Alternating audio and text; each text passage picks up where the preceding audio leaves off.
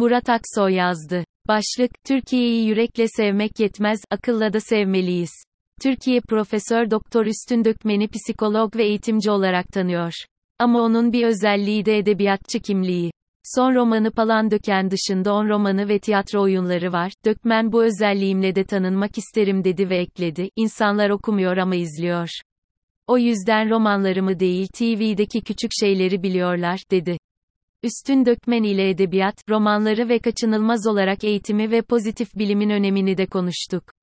Tüm Türkiye sizi, psikolog, eğitimci olarak biliyor. Ama sizin bir özelliğiniz de edebiyatçı olmanız. Romanlarınız, tiyatro eserleriniz var, biraz bu yönünüzü anlatsanız bize, edebiyat hayatınızın neresinde? Açıkçası ben edebiyatın hayatımın merkezinde durmasını istiyorum ama ne yazık ki durmuyor. Çünkü ben kamuoyu önüne psikolog olarak çıktım. Uzun yıllar TV'de Küçük Şeyler programı yaptım ve bu program çok beğenildi. Ben de insanların aklında bu özelliğimle kaldım. Ama ben bu süreç içinde romanda yazmaya başladım. Toplam 11 roman yazdım. Tiyatro oyunlarım var, hatta devlet tiyatrosu repertuarında rekor kırmış bir oyunum var, şiir kitaplarım var, Ankara üzerine en uzun şiir bana aittir. Adı Ankara Destanı ve tam 400 sayfa. Eğer toplum beni psikolog olarak, eğitimci olarak tanımasaydı, romancı olarak tanıyabilirdi. Psikolog kimliğim romancı kimliğimi örttü. Hayatımda iki direk varsa birisi E, D, E, B, I, Y, A, T, T, I, R. Nereden geliyor bu yazma merakınız? Çocukluktan, 6 yaşında roman ve tiyatro yazmaya karar verdim. Daha okuma yazmayı tam bilmiyordum ama roman, tiyatro yazmaya karar vermiştim. Bunda annemin etkisi olabilir. Kendisi edebiyat öğretmeniydi. Babamın davranışlarını, annemin de daha çok sözlerini dünya görüşünü örnek almışımdır. Evet psikolog olsam da eğitimci olsam da edebiyat dünyamda hep var oldu. Hayatımda iki direk varsa, biri psikolojidir, psikoloji ve eğitimden, diğeri ise edebiyattır, romandır. 11 roman az değil, son olarak Palandöken çıktı. Evet, az değil. Benim edebiyatçı kimliğimden çok psikolog, eğitimci kimliğimde tanınmamda kuşkusun en önemli neden TV'deki programlar yani görsel basın oldu. Nitekim bugün pek çok özelliği olmayan insan TV, görsel basın üstünden ünlü olabiliyor, meşhur olabiliyor. Beni TV'de gördüğü için tanıyan insanlar var ama yazdığım romanlar üzerinden tanıyan çok az insan var. Neden? Romanlar az okunduğu için mi? Ne yazık ki, ülkemizde okuma oranın batıya, Japonya'ya, Güney Kore'ye oranla çok düşük. İnsanlar okumuyor ama izliyor. O yüzden romanlarımı değil TV'deki küçük şeyleri biliyor insanlar. Oysa bir romancı, edebiyatçı olarak daha çok tanınmak isterdim. Az kitap okunmasından MUTSUZUM bu durum sizi mutsuz ediyor mu? Beni mutsuz eden az kitap okunması. Ben psikolog, eğitimci olarak tanınmaktan şikayetçi değil, mutluyum. Çünkü Küçük Şeyler programı, ülkeme yararlı oldu. Bu programlarda pozitif bilim mantığını, insanlar arasında iyi ilişkilerin önemini vurguladık ve toplumu olumlu anlamda etkiledik. Bu konuda üzüldüğüm konu şu. Nedir? Saydığım ülkeler yani batılı ülkeler, Japonya ve Güney Kore ile eğitim konusunda, eğitime yaklaşım konusunda, okuma konusunda aramızda büyük makas farkı var ama esas fark teknoloji kullanımında. Teknolojik gelişim günümüzün bir gerçeği. Birçok anne diyor ki, çocuğum internet bağımlısı. Çocukların internet bağımlısı olması, sigara, madde bağımlılığı değil sonuçta. Bütün mesele bu alışkanlığı nasıl kullandığında. Günümüzde teknoloji kullanımı, teknolojinin verimli kullanımı bireyleri, ülkeleri birkaç adım öne çıkarıyor. Bu yüzden teknoloji, interneti dışlayarak bu gelişimin gerisinde kalamayız. Teknolojik gelişim, kuşkusuz okuma alışkanlıklarımızı etkiliyor. Basılı kitap yerine e-kitaba bırakabiliyor.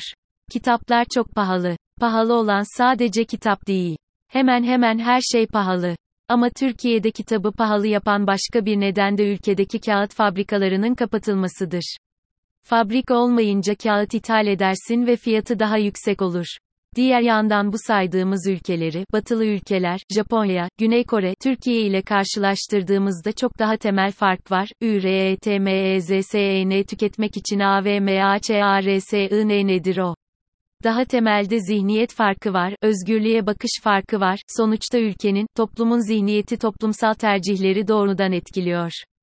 Bir toplum üretmek istiyorsa köy enstitüsü kurar, okul açar, eğitime yatırım yapar. Üretmeden tüketmek istiyorsa AVM açar. Nokta. Şunu unutmayalım ki, AVM'lerde satılanları çok büyük bölümü ülkemizde üretilmiyor, ithal edilip, satılıyor. Bu açıdan mesele sadece az okumada değil, üretmiyoruz da. Her şeyi ithal ediyoruz son yıllarda. Aslında bir ülkeye baktığınızda her şeyin birbiriyle uyumlu ya da uyumsuz olduğunu görürsünüz. Elbette bunun istisnaları vardır. Ama bir ülkede eğer adalet varsa, kuvvetler ayrılığı varsa, pozitif bilime değer veriliyorsa o ülkede üretim de vardır, kitap okuma alışkanlığı da. Bunların olduğu ülkede insanlar, interneti de TV'yi de daha etkili kullanıyordur. Bizde ne yazık ki üretim değil tüketim odaklı yaşam var, okuma oranı düşük. Bunlar birer sonuç, çünkü temelde adaletin, yargı bağımsızlığının, özgürlüğün tartışıldığı ortamda üretim olmaz, okuma alışkanlığı olmaz. Bakın ben 21 yıl önce ilk romanımı yazdım. Adı Lades'idi. Temel sorunumuz dürüst o l a m a y i ş i m i z konusu, ana fikri neydi?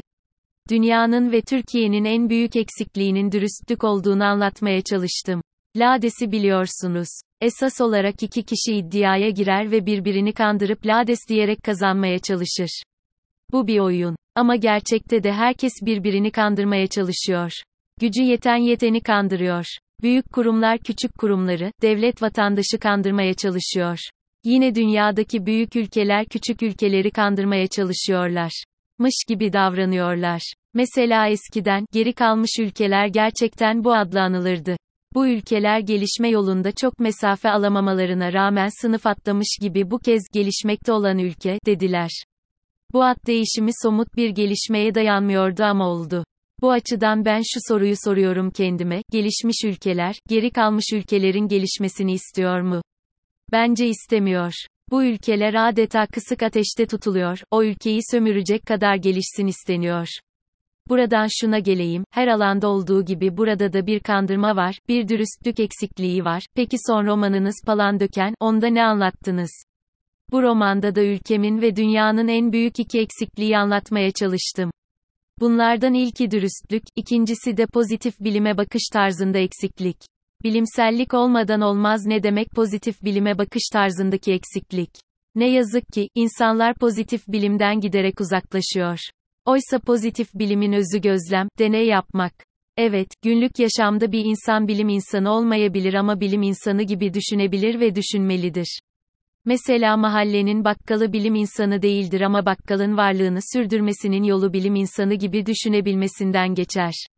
İşi oluruna bırakırsa, ya nasip derse, kısmetse satışlar artar, derse bu işi kadere bırakmak olur.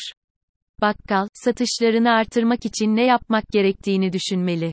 İşte bilimsel bakış tarzı dediğimiz bu. Bu bakış tarzının yaygınlaşması gerekiyor. Bir süredir bir kavram üzerine düşünüyorum. Nedir o? Boyutsallık. Ne demek? Bu yeni bir kavram ve ben buna bilimsel farkındalık diyorum. Dünyada insanı rahatlatmayı amaçlayan pek çok yaklaşım var. Anı yaşamak, anda yaşamak, yoga, meditasyon gibi. Bütün bu yaklaşımların özünde ne var? İyi oluş hali, kendi içinde huzurlu olma, çevresiyle barışık olma. Kendi içinde huzurlu, çevreye uyumlu, çevresiyle çatışmayan birey hedefliyor. Bütün bunlarda bir şey eksik.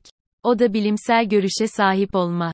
Bütün bu yaklaşımlar gündelik hayatta işi, mutluluğu hep şansa bırakıyor. Oysa bizim ihtiyacımız olan boyutsallık yani bilimsel farkındalık. Bunu sağlanmadan ne mutlu olabiliriz ne de yaptığımız işte başarılı. Herkes kurtarıcı bekliyor peki bunu nasıl sağlayacağız?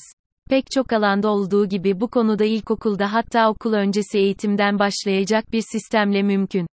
Ancak ülke gerçeği de felsefenin müfredattan büyük ölçüde çıkarılmış olması. Mesela lise müfredatından evrim çıkarılmış. Bu çok önemli. Neden mi? Müfredattan evrimi çıkarırsan, felsefeyi azaltırsan gelecek yüzyıla, dünya ile nasıl rekabet edeceksin?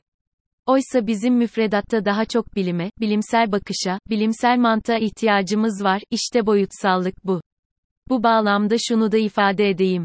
Buyurun. Ne yazık ki günümüzde insanlar ülkenin içinde bulunduğu koşullardan kurtarmak için Atatürk beklentisi var, ben buna çok şaşırıyorum. İnsanlar neden kurtarıcı bekler? Niye Atatürk'ü bekliyoruz? Neden bu koşullardan ülkeyi kurtarmak için çaba harcamıyoruz? Nokta. Burada sorun nedir biliyor musunuz? Bu ülkeyi aklımızda SEVMİYORUZ nedir? Bu ülkeyi seven pek çok insan, yüreğiyle seviyor ama aklıyla yeterince sevmiyor. Yani ülkeyi sadece yüreğimizle değil aklımızla da sevmeliyiz. Ülkemizi, toplumu özetle her şeyi hem aklımızla hem de yüreğimizle sevmeliyiz. Bu ülkeyi ancak böyle kurabiliriz. Ülkeyi akılla sevmediğiniz zaman o ülkeyi geliştiremiyorsunuz. Ülkeyi sevmek demek ülkenin gelişmesine katkıda bulunmak demektir. Ben ülkemden nasıl nemalanırım diye düşünmek ülke sevmek demek değildir. Ben anne babamdan nasıl nemalanırım nasıl fazla harçlık alırım diye düşünürseniz anne babanızı sevmiyorsunuz demektir. Bunlar da ancak küçük yaşta başlayacak bilimsel bir eğitimle olur. Hangi parti değil hangi dünya görüşü söylediklerinizden Türkiye'nin yol ayrımında olduğunu düşünüyorum. Yanılıyor muyum? Açıkçası ben siyasetle ilgilenmiyorum. Ama şu da bir gerçek, ben, Cumhuriyet'ten yanayım. Bu açıdan da siyasetin içindeyim. İnsanlar Atatürk'ü överek siyaset yaptıklarını sanıyorlar. Atatürk'ü övmek siyaset değil bu düşünememe becerisidir, muhakeme eksikliğidir. Ben ülkenin cumhuriyetten yana, özgürlüklerden yana bir seçim yapmasını, oy kullanmasını istiyorum. Bu açıdan evet, Türkiye bir yol ayrımındadır. Bu yıl içinde bir seçim olacak. Ben vatandaşlarımızdan bu seçimlerde pozitif bilimden yana, boyutsallıktan yana düşünmesini, sanata, kültüre değer vererek oy kullanmasını istiyorum.